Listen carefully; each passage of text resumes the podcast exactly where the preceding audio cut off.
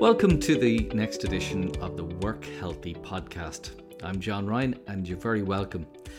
Today, I'm joined by a former Chief Human Resources Officer of the World Economic Forum, Chief Learning Officer at the World Bank, and Director of Human Resources at the European Bank for Reconstruction and Development, none other than Paolo Gallo.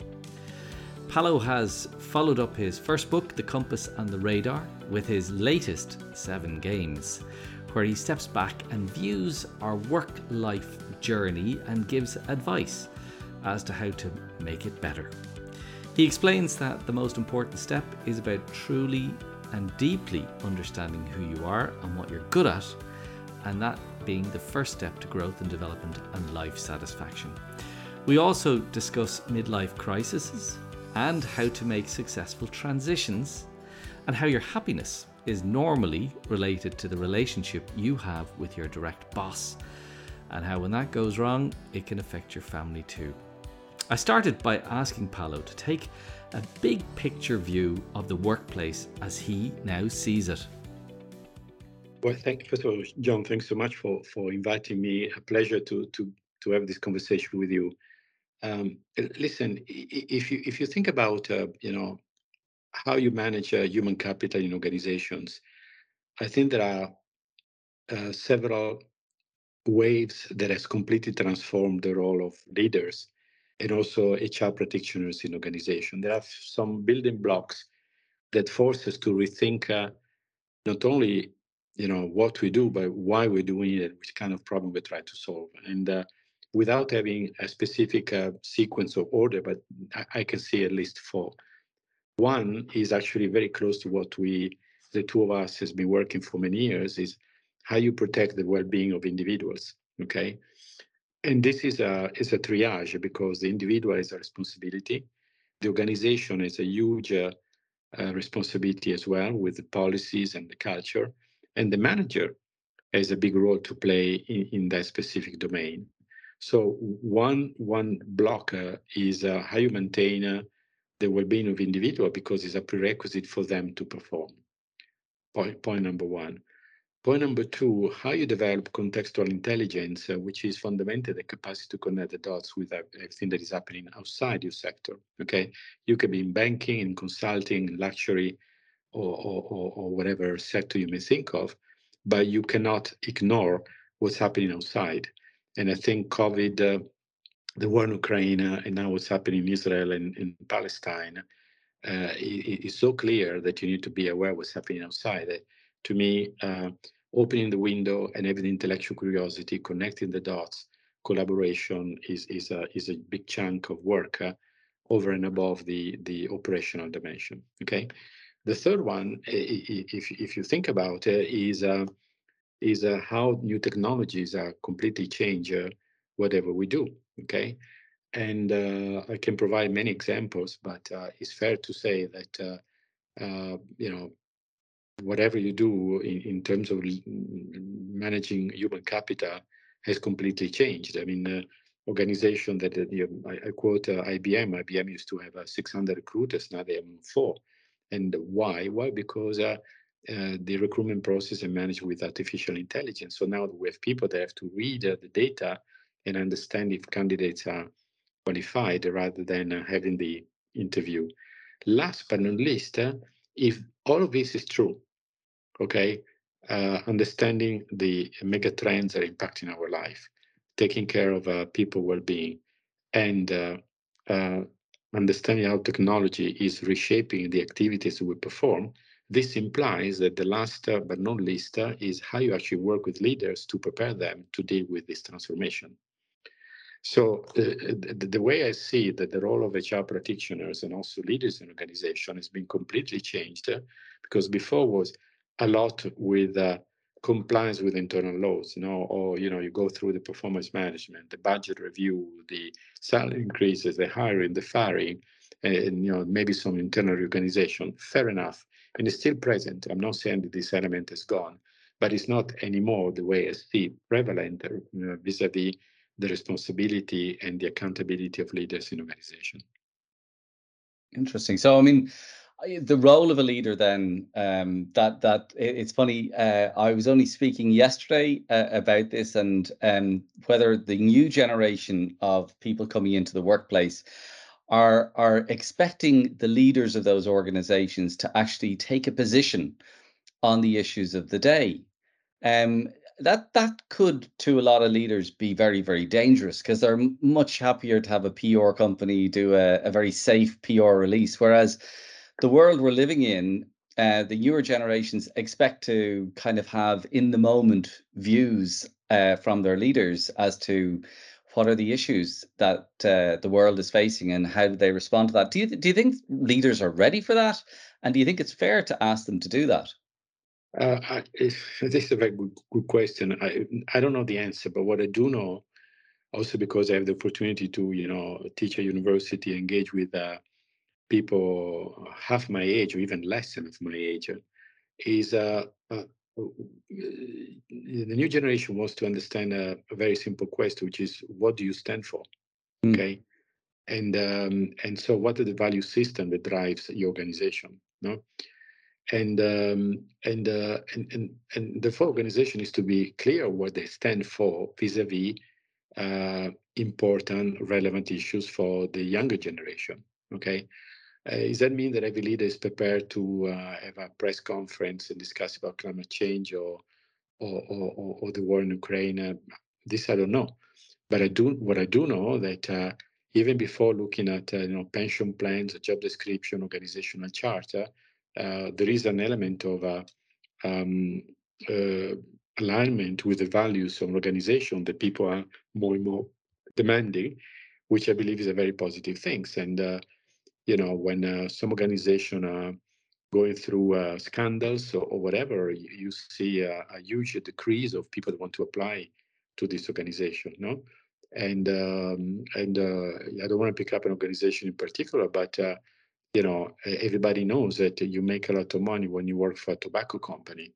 Why? Because they have to buy people uh, because that fundamentally you are selling death when you're selling cigarettes. And uh, and so to me, the lack of a of an of a um, integrity stance uh, in, in in in what you do in an organization uh, comes with a cost.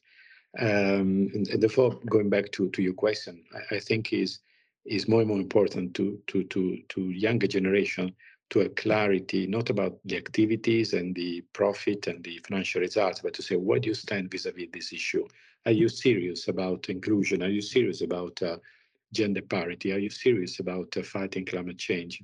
Or just uh, you know you do a nice video you put a nice picture on the on the internet and that's about it? Because people they're not fooled. Mm, mm. i think that's the truth. They they they aren't fooled by that. And one of the things we've heard is a lot of people turning up to job interviews now are asking the question, what's your sustainability story? Yeah. They're expecting the organization to to absolutely have a story that they can articulate and and tell. I think that's very positive, you know. Yeah. And, and and I suppose probably um, one part of me is saying that it's not just the new generation. I think that the whole workforce has yeah. actually shifted a little bit, and they have different expectations to maybe what work was like when we started our, our, our journeys in, in terms of this. Uh, another role, obviously, uh, I, I, I know you're into sport too. Uh, I I look at um, you know soccer, uh, football, and um, I see the roles changing slightly, and particularly the role of a goalkeeper. Uh, it's not a shot stopper anymore. They actually are, you know, their distribution of the ball is key, and they nearly become um, an 11th outfield player in in part of the match. So that's been a redefinition. I I I'd love your view on the role of a manager. Is is a manager nearly sort of a role that's kind of gone? Is it under threat, um, or is it fundamentally changing um, for organizations that are actually really going for this new world of work? Uh, it depends on how you define a manager, because uh, uh, if you look at the old uh, military approach uh, or the carrot and stick, uh, that that role is gone, is dead, and there's nobody that wants to have a you know. Sometimes I remember recently because I I was cleaning up uh, some of the papers. Uh, I read on a on a on a performance appraisal that I got a few years ago uh, uh, that my my boss wrote. Uh, Paolo is paid to work, not to think. And uh, and uh, I laughed because I remember you know, resigning after three months, and uh, and and the guy said, "Why do you do this?" And I said, "Well, because I'm still able to think." and so, I mean, going back to your question, is uh, uh, if if the idea of a leader is is still based on control, then that role is is like the typing machine or the gramophone is gone. Uh, if the role of the leader is to facilitate, to grow and develop people, is uh, is is to uh, create uh, what you know better than me, the psychologically safety um, that is needed for people to thrive and, and to develop, then I think that role uh, is, is, is more and more important. Um, I'm not so sure that everybody um, understood that and internalized this idea uh, fully. Um, even today, I just give an example. I, I, just read an article on the on the Economist, literally just before we have this conversation, yeah. in which the average pay in UK for CEO is 14 millions, which is uh, 350 times higher than the average work in the company they're dealing with.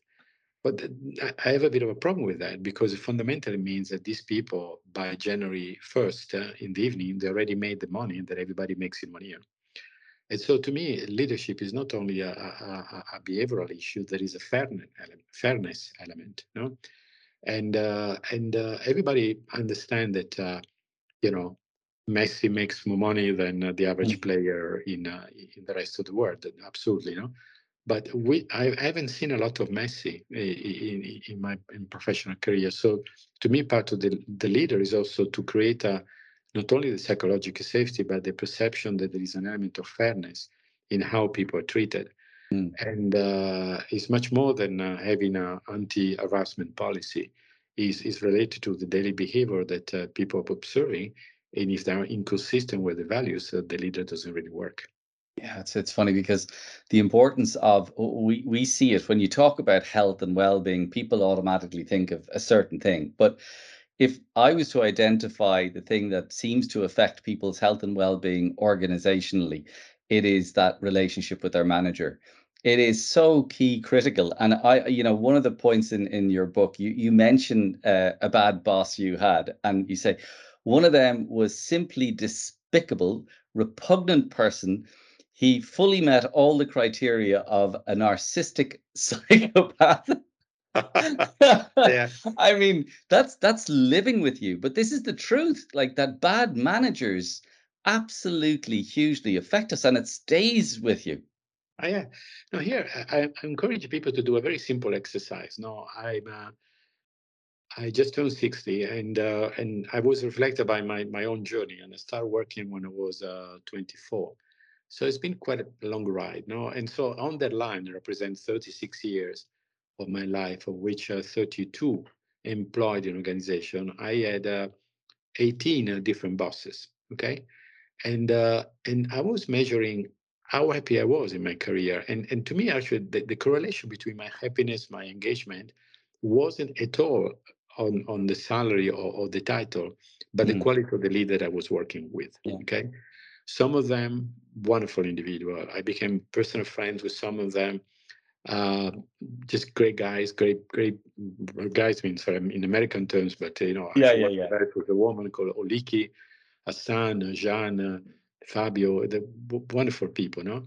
Uh, but some of them were kind of okay, or you know, they were kind of almost uh, non-existent, other than just maybe checking or approving expenses. Uh, um, uh, two of them were pretty bad and one was just just atrociously devious and um, and uh, and I, I, realized that how unhappy I was and how this unhappiness um, also uh, deteriorated my relationship with with my wife and my daughter because I, I, just had no emotional energy left when I was coming back from the office and I was uh, uh crying a few times and uh, I was nervous. So here here to say that um, you know being a good leader is, is not a bullet point in a job description, is the a quintessential element that allows people to to thrive, to perform. And uh, and when I say happy, I don't mean uh, the shallow happiness of uh, eating a strawberry cake. I'm, I'm, yeah. I'm talking about being content and being uh, engaged, being in the zone, uh, being uh, uh, you know, totally delighted about doing whatever you're doing. It's something that I experienced many times for even prolonged period of, of my life. So I would say probably 70% was happy, 20% kind of, uh, 10% very miserable. And in, that period, uh, the suffering was quite, quite remarkable. Mm, so, I mean, I, I think you know if organizations really care about their people, they need to you know find out who are those toxic bosses and get rid of them um, because that that they're ruining people's lives. I think that's really important. So I mean, to me, um, the ultimate test here is um, you you've a daughter, I've you know kids too, um, the advice that you're giving to your daughter about her hopefully maybe 40 years of work ahead of her whenever she goes into an organization. Because because i'm trying to get a sense of um the, the book you've written which i love it's brilliant. It's it's just written in such a kind of slightly a cathartic kind of um I, I feel you it's been bottled up for a while inside you and it, it's like as if i'm now letting it all out. But um, you've done it in a way that creates a, a model for people to follow, which is nice. And, and maybe we can kind of track through it that way. Actually, I mean, like that's me saying that, but why did you write the book? Oh, this is a very good question, Charles, because actually it goes back to my daughter. Her, her name is uh, Sadika. She's uh, almost 18. Uh, and at the beginning of the book, I told this story, which is a true story, which is um, um pretty much every Saturday we had a lovely breakfast. Of course, during the week, uh, you you you rush to whatever uh, things you need to do, and my daughter is always late to, to arrive at school. Uh, but on Saturday, we have a, a, meaningful conversation. I've been asking her for many years, what did you learn this week? And um, and uh, she also answered in a, in, a, in, a, in a profound way. And when she was still a younger, she was referring to what she learned uh, in geography or history or chemistry. The last few years, she started to shift uh, about what she's learned about herself. Okay, so in, in a way, it was a good sign of self-reflection. But last uh, two years ago, uh, over Christmas, I remember she asked me, "But Daddy, what did you learn?" Hmm. And uh, I said, "That's that's a tough question." So I asked two weeks to to get ready. So one day I I, I told her, I, "I'm ready to tell you what what what I what I've learned. Let's have a pizza." So we had we went out, just me and my daughter. I told her what I've learned. She asked me a lot of questions. We had a wonderful conversation. Pizza wasn't that great, I but conversation conversation was great. Uh, and uh, two days later, I found uh, a yellow sticker on my on my on my uh, computer to say, "Daddy, I love your story. Why don't you write a book about it?" Wow! And um, and so the week after, I say, "I will." And uh, I said, "Oh yeah, but please don't take it five years. It's the other one because former one. It took okay. a long period of time because I was working, uh, and uh, yeah, so yeah, yeah. only write uh, after nine in the evening or over the weekend. So it was was also very very intense for me. So I did write this book. But one of the things I told her, say, yeah, it's true that I I've met a thousand of people, interviews, uh, conversations, and even in my coaching session, hundred of them. But I don't really feel that I had a thousand of conversation. I think I had the same conversation thousand of times because the, the, the, the issues and the challenges that I saw from people. And when I say people from all over the globe, because I work in 82 different countries, so it could be, you know, uh, an engineer from Guatemala, or, or an economist uh, from Thailand, uh, or a manager from United States. It really doesn't matter. Uh, we all struggle with with similar uh, issues uh, somewhere in, in, the journey of our of our life. So I, I, I start putting literally uh, color sticks on, on the floor. And one day I, I, I saw there was a theme emerging uh, and there were seven colors on the floor. I said, okay, th- these are the themes that I saw that are recurring from, from people. And so that was uh, the beginning of, of, of, of, visualization of, of the book. Uh, that's why it's called the seven games, uh, because seven games to me implies the seven sequential phases of your personal growing and the reason why I call them games is because you need to understand some of the rules that regulate how you progress in these games, okay, in, in your journey. So the idea of adult development is not mine, it's Carl Jung. Uh, um, but the, the, the idea of, of, of, of helping the, the reader to find out where you are is fundamentally the purpose of, of my book.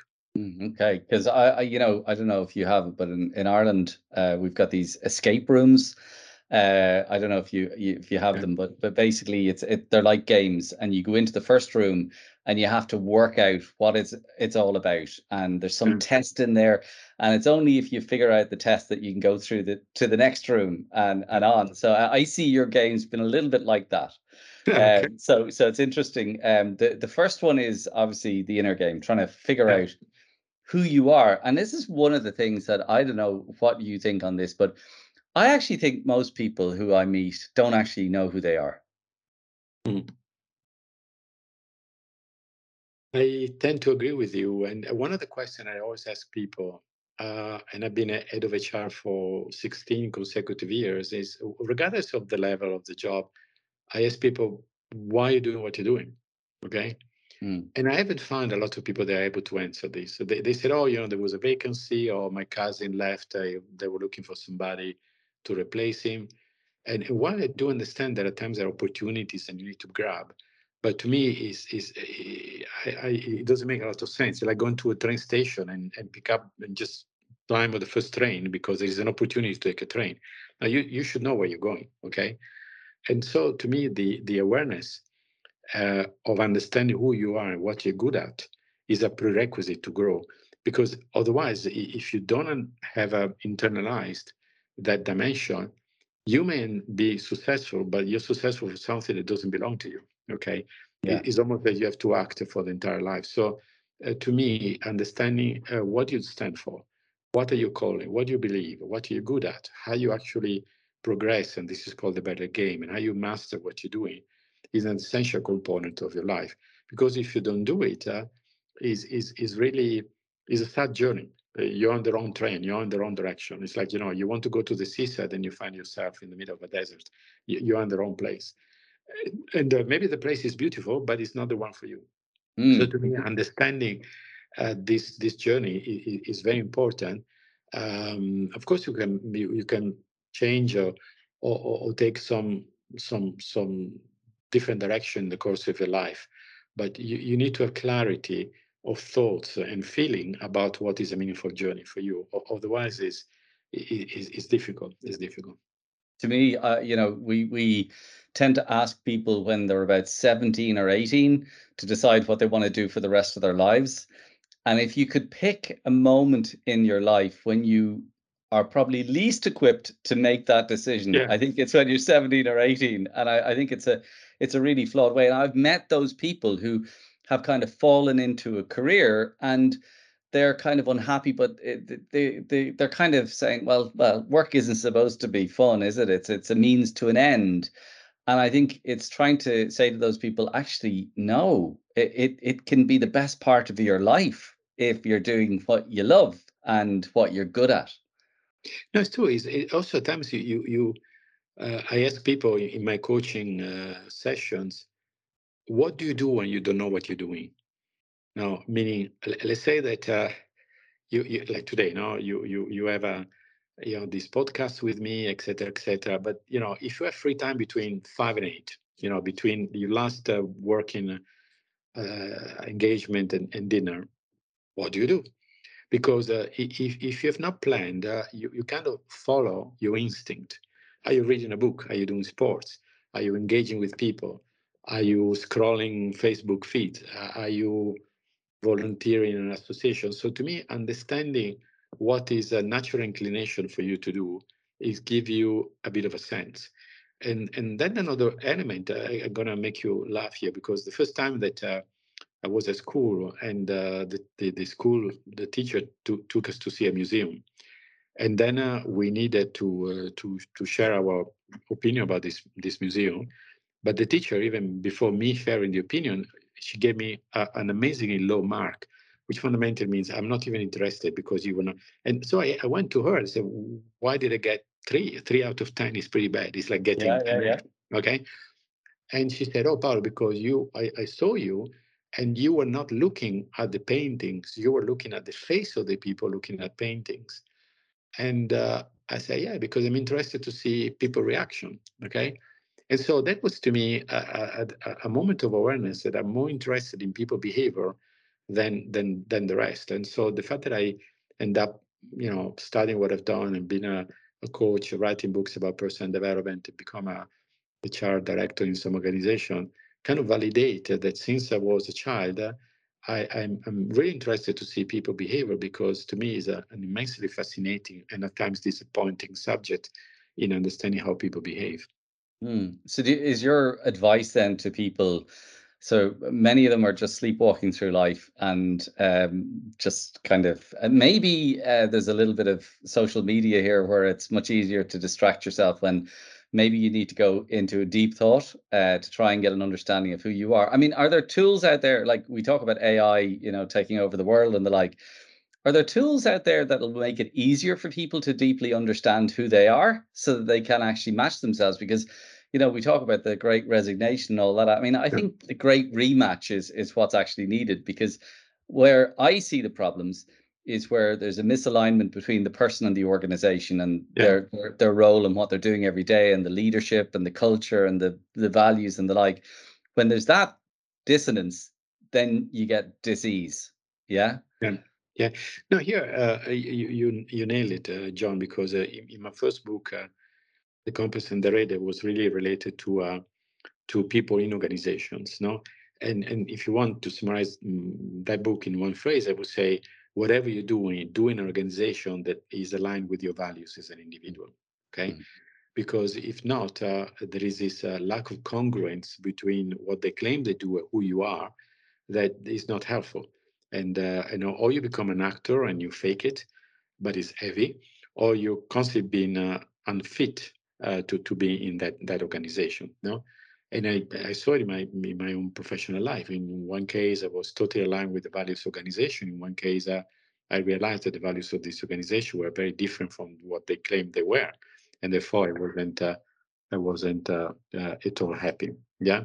So in, in this book, I'm, I'm, I'm really trying to put an emphasis on um, on um, understanding um, what matters to you, and uh, there is an exercise at page 105 which uh, I would not reveal, and hopefully maybe one person would buy would buy this book, uh, which is Order, Order to the Joy, which is uh, fundamentally, um, I can give away a bit of the secret here, is simply to say wh- whatever, think about moments in your life where you are at your best, okay, and uh, things that uh, that provides joy to you, and uh, and try to replicate this moment in in whatever activity. I I I, I said to people, listen, don't think about a one lifetime event like having a child or getting married because you cannot have a, a child every day and hopefully you cannot you, you're not going to get married every every week.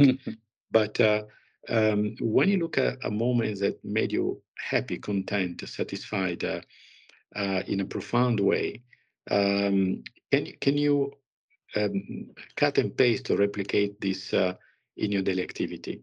Because if the answer is yes, uh, then that direction is a meaningful one to you. So when I did this exercise, there was a theme that was constantly emerging in my moment of happiness, which was autonomy and learning.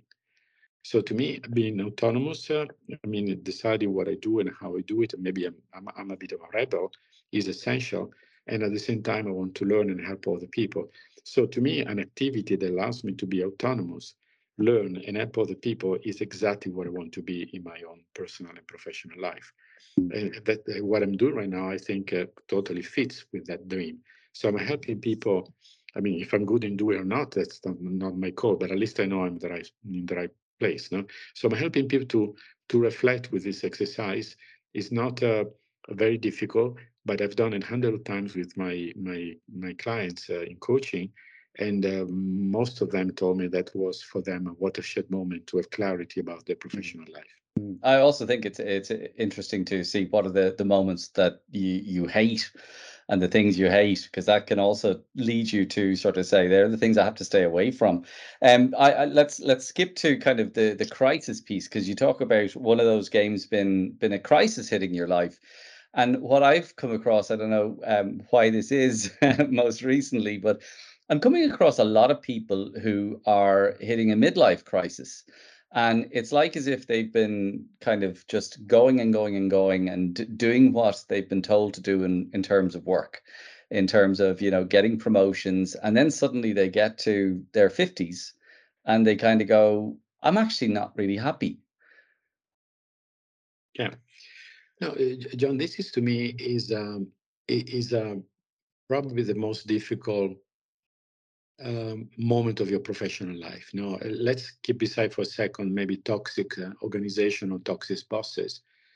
But uh, in, my, in my experience, uh, when you are anytime between mid to late 40s to early 50s, you hit that moment. And this moment is usually coincide with your kids being teenager, uh, your elderly parents, you have a mortgage. So there is a bit of pressure that on, on your shoulder because understandably you have a, uh, responsibilities for, for the people you love, no? But there's also a moment where you say, I'm not so sure I want to play you know, the second half of my professional life, if you're in the mid 40s, uh, the way I played uh, the first half of my professional life. So in, in, in my book on the chapter that I call the crisis game, I try to help people to, to navigate that moment because when it happened to me, it was a difficult moment that I, I immensely, um, you know, benefited from working with a with a super coach. Uh, and and the reason why I decided to become a coach is because I said, oh my God, this person has been so helpful to me uh, let me try to be helpful to other people with the same extent, hopefully, that I have received uh, from uh, from this um, coach. Her name is Catherine. And um, why I'm telling this because that moment occurs regardless of whatever other circumstances. No, and when this moment occurs, uh, I notice that people respond with uh, four different modalities. Three of them they get you nowhere. One of them is a meaningful one, and so I help people uh, to understand the process of transition because if you manage the transition correctly, you can play effectively the reinvent game. And the reinvent game is a profound transformation that allows you to have the energy, the enthusiasm, and the, the physical, the mental, and cognitive uh, and emotional abilities to continue to be relevant for an extra 15, 20 years. If not, uh, you start the decline, and the decline is sad to watch uh, and eventually, when you start the decline, some organization will realize that you are in the middle of that decline, and somebody will ask you to step away and uh, and be replaced by somebody else. So, to me, is a critical juncture of everybody's life. And sure enough, in, in, in my coaching practice, 80% of my clients are currently dealing with these issues right now. Mm, that's interesting uh, because uh, I think when you're looking at a workplace and a workforce, it's probably interesting to kind of look at them in terms of cohorts of people who are going through different transitions in their lives because the, the needs that you have um, and the support maybe that you require is very, very different at those different stages of, of life. Absolutely. No, no, absolutely. I mean, the, the, the, the, the, the I, and there is a, actually in my book, uh, few pages near the end to say uh, uh, the question that is relevant to you and who could help you in that specific juncture of, of your of your pref- of your professional life. And I think again, the most difficult one to navigate is the crisis. And crisis is a Greek word uh, that means a necessity of that decision. It's not uh, something you need to avoid. It's something that you need to embrace. So because you you you solve difficulties by going to them, not by avoiding them. So mm-hmm. I encourage people to, uh, you know, uh, in my book, in my teaching, my articles, to say, hey, when, when you see a crisis, it's a great opportunity uh, for you to rethink who you are and to reinvent yourself. And reinvent yourself is not uh, changing the picture on LinkedIn. Uh-huh. yourself uh-huh. is a much deeper uh, exercise that helps you to redefine you as an individual and also leaving behind some of the elements that were motivating for you in the first part of your professional life. So it's like shedding off the skin of, of the previous version of, of you. So do you think people um, find that scary? Oh, yeah, it's, it's a bloody scary moment because, uh, you know, okay, there are this cliche, the comfort zone, etc., etc., but you know, your identity, and I, I, can be, you know, very, very personally, you know, my identity for 20 years have been the director of human resources, no? So I was part of the circle, I was well known, uh, you know, I think I had a, some some good reputation. I hope. And uh, when you when you remove this badge, you you kind of uh, alone, you know, and, uh, and, and this is a scary moment of your life because you're not anymore what you used to be. Uh, but you cannot define yourself for what you used to be all your life. You know, it's like uh, you cannot say, "Oh, I used to, you know, for example, my wife, her name is, is Lalia, but I don't define myself as the former boyfriend of Christine. okay, so you you know, I, I, will get into trouble with my wife and with Christine because I know I know now she's she's she's married. But joking beside, you you cannot um, continuously define who you are by referring to what you were. Uh, you need to redefine who you are by looking at the future and building uh, this uh, identity in a meaningful way if you constantly live uh, on the past, uh, uh, then that's the beginning of the decline, and the decline is usually not a nice journey. It's so true because I, I see so many people who identify by virtue of the job or the company that they work for. And I just think that's so scary because if they lose either, they lose their own identity. Yeah, it is because I, I give a, a, an example. When uh, when you work in an organization, okay, um, Deloitte or Ernst Young or McKinsey or Citibank or Procter & Gamble or World Bank, uh, just pick up any organization you may think of. Uh, you you are kind of benefiting from an identity provided by this organization.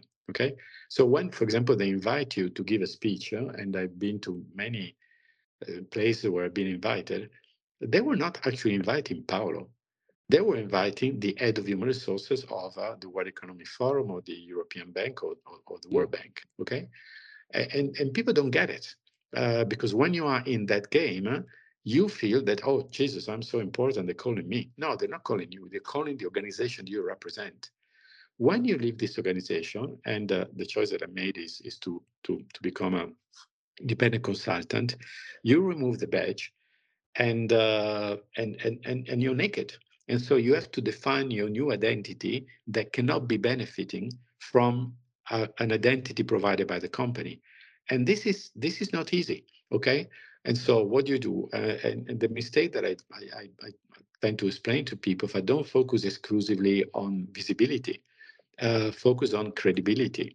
So the, the point is not about having a, a million followers on uh, on, on Instagram, the point is having people that know you, your value, they know you are you have integrity, and know that you bring uh, uh, value and service to the community and to the people that you operate.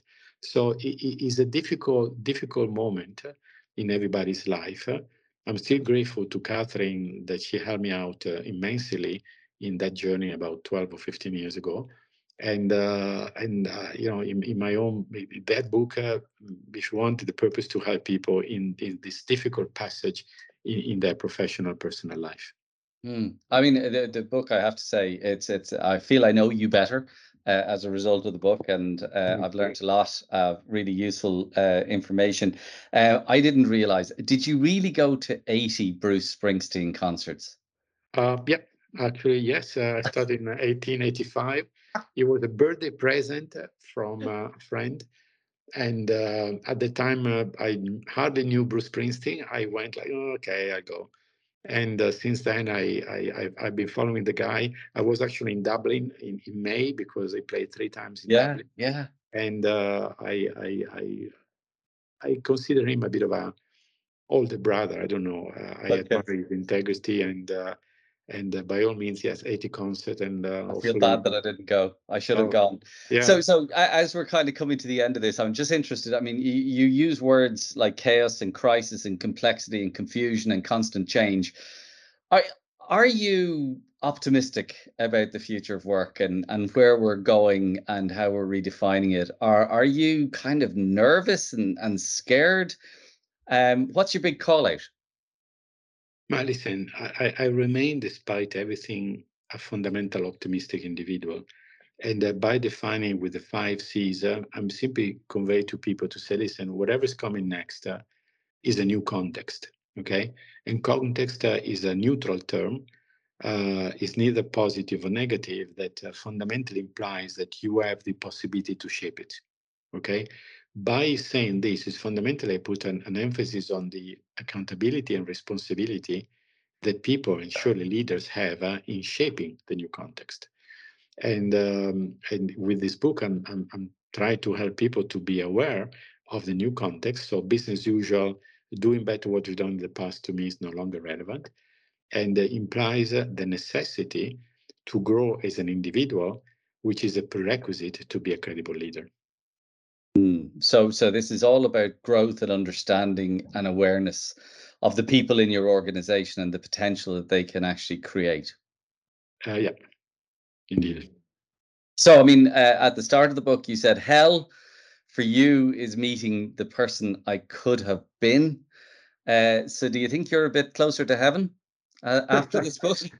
Well, from, from the uh, time standpoint, I hope not. yeah. I still have to see a few Bruce Springsteen concerts and um, and few other stuff. Uh, but uh, you know, I I, I put this uh, at the very beginning, at the very end of the book, you know, which is a definition of hell is uh, meeting the last day on you on the planet. you're going to meet the person you could have become, and and therefore the visualization between uh, who you are and your potential. It, it, can be scary because a lot of people they, they lose themselves in that journey but equally, uh, the hell uh, is the difference, but paradise or heaven is actually you have become what you were meant to be. Okay.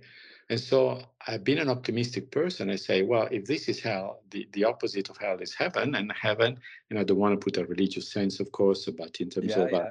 aspiration, is to say, isn't fulfilling your potential and offering to others the only meaningful journey of your life?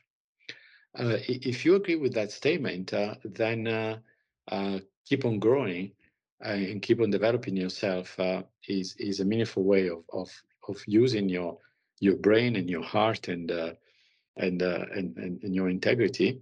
Um, and I just hope that this book would help uh, some of the people in that journey. Yeah, well, I have to say the book took me uh, a long time to read because there's so many references in that book and so many links that I went into TED and TED talks and um, I did all the uh, the Red Bull stuff that you were getting people to do. Uh, so for that reason, I, I, I found it a treasure trove of really fantastic information, and it, and it's wonderful. So um, please God, it, it helps people to uh, eventually uh, get to the the heaven, which is uh, becoming that person that you can be. So uh, I think you've uh, done a, a, really great job in that. And thank you so much for spending time with us and sharing um, your understanding of the current workplace and where it's going in the future, and hopefully inspiring a lot of people. Paolo, thank you so much. Thanks, thanks to you, John, for inviting me. What a pleasure to be with you. What a lovely discussion and some really sage advice there. Great to spend time chatting with the wonderful Paolo Gallo. My thanks to him.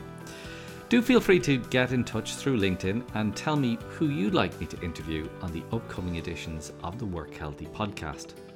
That's it for this edition, but next time we have a real treat as we chat to my namesake, who created the self determination theory.